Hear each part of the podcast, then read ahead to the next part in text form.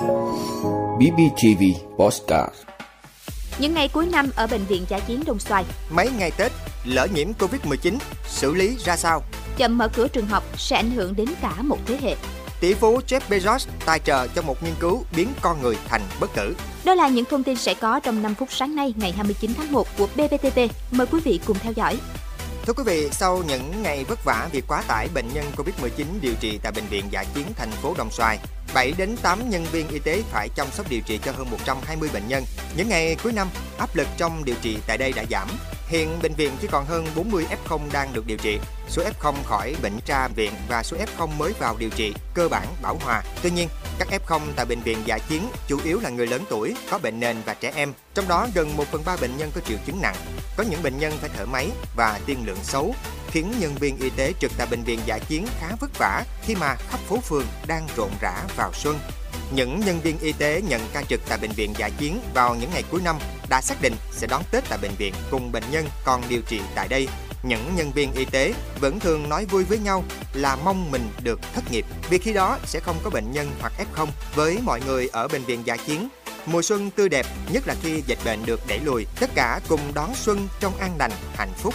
Những ngày cuối năm, hầu như ngày nào cũng có bệnh nhân được điều trị khỏi và xuất viện. Điều này đem lại niềm vui cho F0 khỏi bệnh và đội ngũ y bác sĩ tại bệnh viện. Công việc không giảm tải nhiều khi bệnh nhân xuất viện vì có những bệnh nhân mới nhập viện nhưng niềm vui là khi bệnh nhân đã vượt qua bệnh tật và về sum họp với gia đình khi ngày Tết đang cận kề.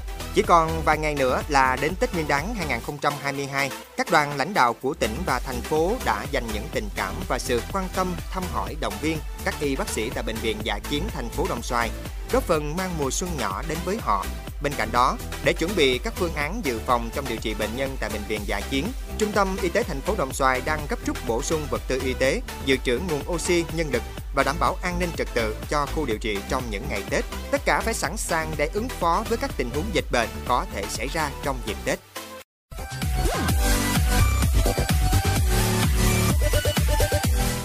Thưa quý vị, Tết Nguyên đán là thời điểm mọi người sum họp vui chơi. Đó cũng là lúc có nguy cơ lây nhiễm dịch Covid-19 cao, nhất là đối với biến chủng mới Omicron. Làm thế nào nếu trong những ngày Tết tự xét nghiệm nhanh, phát hiện dương tính? Nếu đi du lịch xa không may nhiễm Covid-19, xử lý ra sao? vô số những điều cần lưu ý trong các ngày Tết mà người dân cần thận trọng để tránh nguy cơ lây lan dịch bệnh, ảnh hưởng đến sức khỏe bản thân và gia đình. Trong chương trình hôm nay, chúng ta cùng giải đáp câu hỏi này. Đầu tiên là luôn liên hệ với y tế địa phương.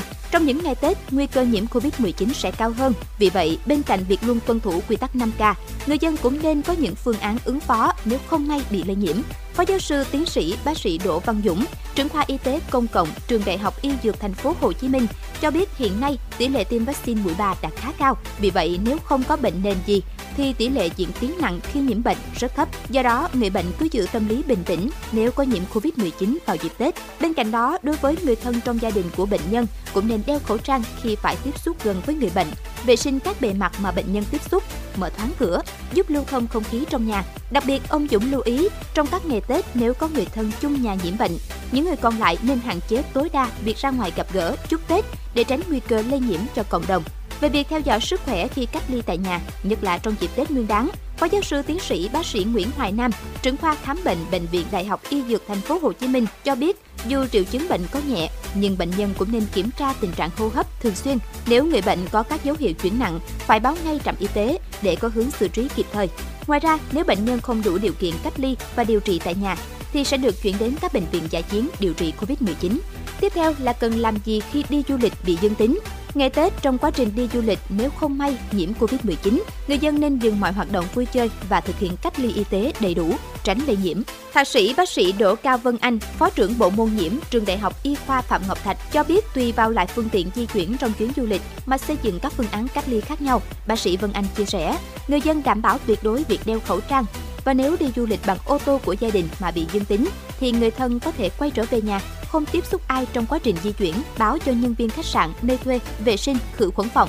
Còn khi đi du lịch bằng xe khách hoặc máy bay không thể quay về, bác sĩ Vân Anh cho rằng người dân nên tự cách ly theo dõi trong vòng 5 đến 7 ngày tại phòng khách sạn, đồng thời luôn tuân thủ 5K.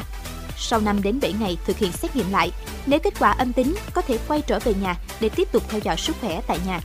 Các chuyên gia cho rằng trong thời điểm lễ Tết đông đúc, nhất là đã có sự xuất hiện của biến chủng mới, người dân nên hạn chế du lịch xa nhà nên tìm hiểu kỹ về các quy định cách ly tại địa phương trước khi đến, bởi sẽ có địa phương cho phép khách du lịch tự cách ly tại khách sạn và cũng có nơi bắt buộc phải cách ly tập trung khi nhiễm Covid-19. Đặt vấn đề có một số khách sạn yêu cầu khách du lịch đến phải có kết quả xét nghiệm nhanh âm tính. Theo các chuyên gia, việc này không thực sự cần thiết nếu người dân đã đảm bảo tiêm đủ liều vaccine, tuân thủ quy tắc 5K.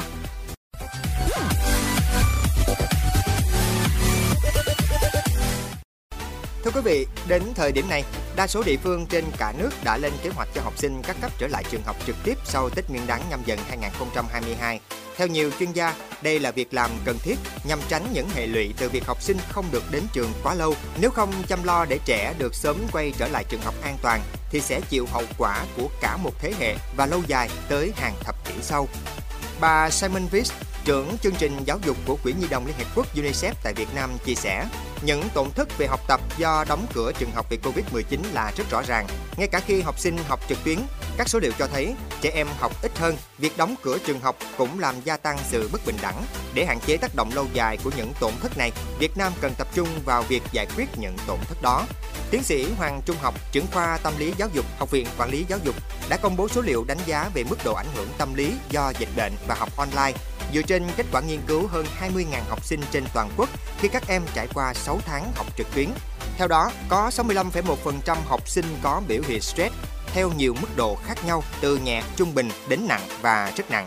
Trong đó có 32,9% học sinh ở tình trạng stress nặng và rất nặng, 41,8% học sinh có biểu hiện rối loạn lo âu ở các mức độ khác nhau. Trong đó có 14,3% ở mức nặng và rất nặng, 34,4% học sinh có biểu hiện rối loạn trầm cảm ở các mức độ khác nhau, trong đó có 8,3% ở mức nặng và rất nặng. Tiến sĩ Hoàng Trung Học cho rằng, một trong những giải pháp hữu hiệu để khắc phục tình trạng trên là học sinh cần sớm được đến trường, trẻ chỉ bình thường khi được điều hòa hoạt động. Tuy nhiên, nhà trường nên dành tuần đầu tiên để giúp trẻ thích ứng, đồng thời tập trung hỗ trợ các vấn đề cảm xúc, hành vi của trẻ trong giai đoạn đầu.